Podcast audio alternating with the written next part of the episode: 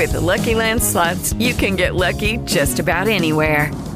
This is your captain speaking. Uh, we've got clear runway and the weather's fine, but we're just going to circle up here a while and uh, get lucky. No, no, nothing like that. It's just these cash prizes add up quick. So I suggest you sit back, keep your tray table upright, and start getting lucky. Play for free at LuckyLandSlots.com. Are you feeling lucky? No purchase necessary. Void where prohibited by law. 18 plus terms and conditions apply. See website for details. Lucky Land Casino asking people what's the weirdest place you've gotten lucky? Lucky? In line at the deli, I guess? Aha, in my dentist's office. More than once, actually. Do I have to say? Yes, you do. In the car before my kids' PTA meeting. Really? Yes. Excuse me, what's the weirdest place you've gotten lucky? I never win and tell. Well, there you have it. You can get lucky anywhere playing at LuckyLandSlots.com. Play for free right now. Are you feeling lucky? No purchase necessary. Void where prohibited by law. 18 plus. Terms and conditions apply. See website for details. Hey, you're listening to The Adventure in Puntland on W4CY Radio.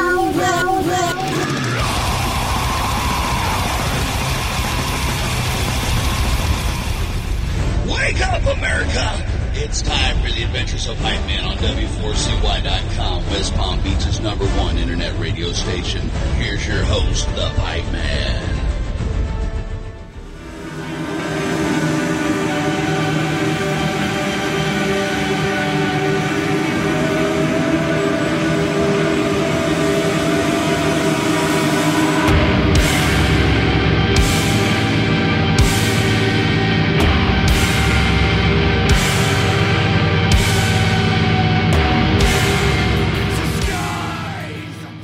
Pipe Man here on the Adventures of Pipe Man W4CY Radio, and I'm here with.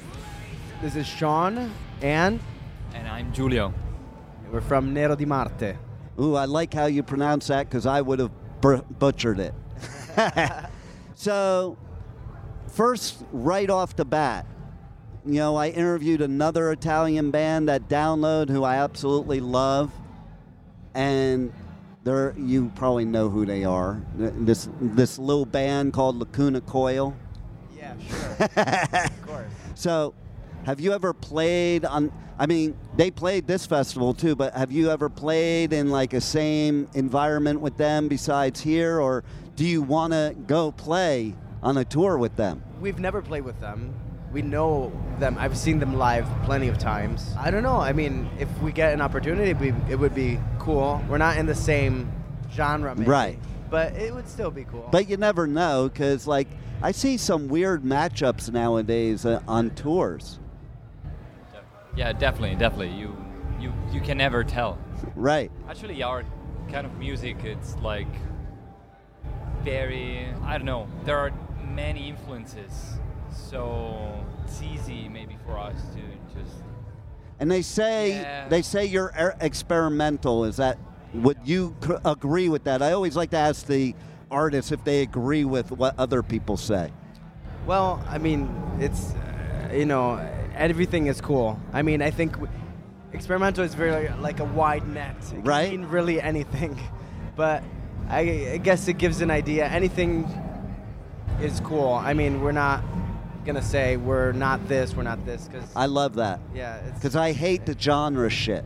Like I was thinking about it on my way here because I don't know. I was looking at something, and with some weird genre, I'm like, I always do this in interviews. Like we come up with a, a one genre that's just for that band because that's pretty much how it is nowadays, right? I mean, that's sometimes it's useful because they're labels. So Right. if you wanna just, as a listener, you know, avoid some some stuff for just getting straight to the point, it's cool. But until it becomes like something that it's stuck in your mind, so you're very, you know, you choose basically without without listening anything. You you, you choose to just not giving yourself the chance to discover something new, Yeah. something you, you, you would like. And that's one thing I do like about music today, opposed to when I was a teenager. We were talking about this before the interview, and you know, we metalheads back then were snobs. It was like you could only like this type of metal. It it was like in such a small box, and like even the fact of I had long hair, I couldn't go to a punk show. Like the Exploited's going to be playing, Discharge is playing, GBH. I couldn't go to those shows. I'd get my ass kicked, and vice versa. And it's just stupid. You know, to me, the whole idea of music and any kind of art is experimenting. Okay, and I think it's all experimental. I, metal to begin with was experimental. How did it start? Tony Iommi chopped his fingers off, and he figured out a new way to play the guitar, and boom, heavy metal was born. I mean would that is about the ultimate experimental right there. I remember I was a kid too. I was playing on the guitar and I would just want to make all these weird noises on it. Like I, I it wasn't even about oh let me just do my scales. It was about let me see what noises I can make come out of this thing. And I think that's where true art comes from. Oh yeah, of course. I, I totally agree. And about being snobbish in like uh, in certain communities, I think they certain communities start out like very tribalistic. I Right. Think. And that's the reason I think why. You know, you kind of want to protect your identity at the beginning. Right. Like you want to be like sure that like this is what we are. We don't want anybody coming from the outside. And but it's not in the spirit of how the music started. Right. It's just you know, it's a deformation. Just deformation just to prove you're something particular. But you know, with time, as we've seen, it's you know, it's it opens up. Yeah. People become more accepting. Yeah, and melt, merge into each other. It- yeah. And that's what's happened. And you know, you're right because I think about it, okay, metal in the beginning, there was such a small group of us that we were the outsiders. So why would we make other people outsiders? Like that made no sense to me. Wouldn't you want to include people because you're not included anywhere else? That's my thought. well, you treat other people how you are treated. That's, Right. That's kind of how it works. Right. It's and my process. opinion is treat people the way you want to be treated. Exactly. That's how I live my life, at least. Yeah.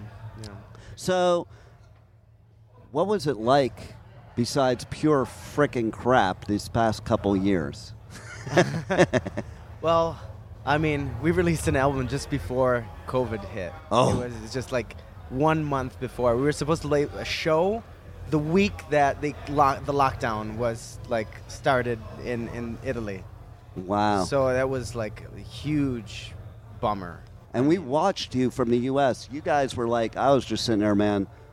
It ha- it was before it even hit us. Man, it has to be suck to be in Italy, man. It- like, your lockdown was brutal. It was brutal. It was brutal because they threatened the, our grandmothers, Italian grandmothers. They said, "Oh, people are gonna die," and you know, it became super strict. Wow. Like immediately. Wow. Uh, I mean, not to make light of it, of course, but right. I mean, it, it's still. I think it, it- I think we're Italians were very prone to like be paranoid in their houses, and and and it was very fast. It happened very quickly. Yeah. And it still continues today. It's I believe we're still that. one of the strictest countries. Really? As far as like COVID regulations in the world. Wow. And I didn't even know that because, you know, we don't hear that in American media. People still wear masks in the park in Italy. Wow. It's it's kind of you know, it's a little Lu- Luckily, it's not as before. I mean, numbers are very lower. Just like that, you know. But I, I, I personally fear that in October or November, we could be stuck again in a very similar situation. Man, I sure hope It's not. crazy because we have some super strict kind of like COVID stuff from the government. And uh, for example, both the summers to- of 2020, 2021, it seemed like COVID were not a thing at all, you know? Hmm. So there, there was this kind of polarity of extremeness from one side to another, and it was kind of crazy. It made a lot of confusion and uh, for sure thanks also thanks to a lot of misinformation a lot of people as still you know a, a lot of fear and confusion of course about that, that kind of stuff Yeah. that's why maybe thanks to the media also yeah someone puts masks on and it's way more fearful than it should be Yeah, totally. So, that being said, here you are at Hellfest, one of the biggest festivals in the frickin' world. Everybody out there enjoying live music. How does that feel? I mean, it feels we we spent the m- majority of the day here yesterday, and just to get a feel for it, right? And it was surreal. Like you're kind of your your brain isn't used to seeing so many people in general, but Totally. even after these couple of years, it just sounds it just feels You get surreal. institutionalized. Yeah. That's what happened to me. Okay, so the first gig I did was at a little amphitheater near my house, and it was Sublime and Dirty Heads. Can you imagine them playing at a little amphitheater? so I'm sitting backstage, I'm looking out at the crowd, and it was packed. And all these people, it's Florida, they're sweating all over each other. I'm like, you stay there. I'm not going out there today. And then I went to a Korn show, and I went to another show. And then I went to one of our festivals, and I sat in, in the middle of like 100,000 people. I'm like, I freaking feel alive. You know, it was like, they should have never gotten rid of live music. I think that's why everybody's so pissed and so frustrated and so messed up. And like, they have nowhere to release. Nowhere to release. You can come here and all the problems melt away. Like, like you were saying, hey, I'm out there in that crowd. I'm like, what COVID? Like, I don't even know COVID's around. I'll go back home and I'll hear all kinds of shit, see the news, and be, oh, great. Let me go back to another festival. I know. It's cathartic to be around all these people, like, all experiencing the same music and the same, you know. So, you know, it really, it's a collective experience. I, I feel it, like, you know, it, it takes a lot of energy, I'm sure. Like, Yeah. to, to be always around, like, festival goers. I haven't been to so many festivals in my life. so, yeah, I think it's, it's, it's awesome. For us, it, you know, after this couple of years, it's just it's just amazing to, to be back at something this huge. It doesn't seem real. I know, right? This is like this is like the dream of dreams right now, and, and I'm so glad you're here, and I'm so glad you get to enjoy it, and we get to enjoy you. And let's tell everybody how they hit you up on your socials, on, on your website, and most importantly, and I say this in every interview now, how they can buy your merch because man, I say it over and over again, you guys can't survive without merch. That's tr- that's true, absolutely. So, on socials, we we've got our website, which is www.nerodimarte.com, and you can buy our merch there. We have like our own official merchandise there, and From our social media pages. Yeah, our, so yeah, yeah, absolutely. So facebook.com slash nerodimarte, instagram.com slash nerodimarte. So it's very simple. Cool.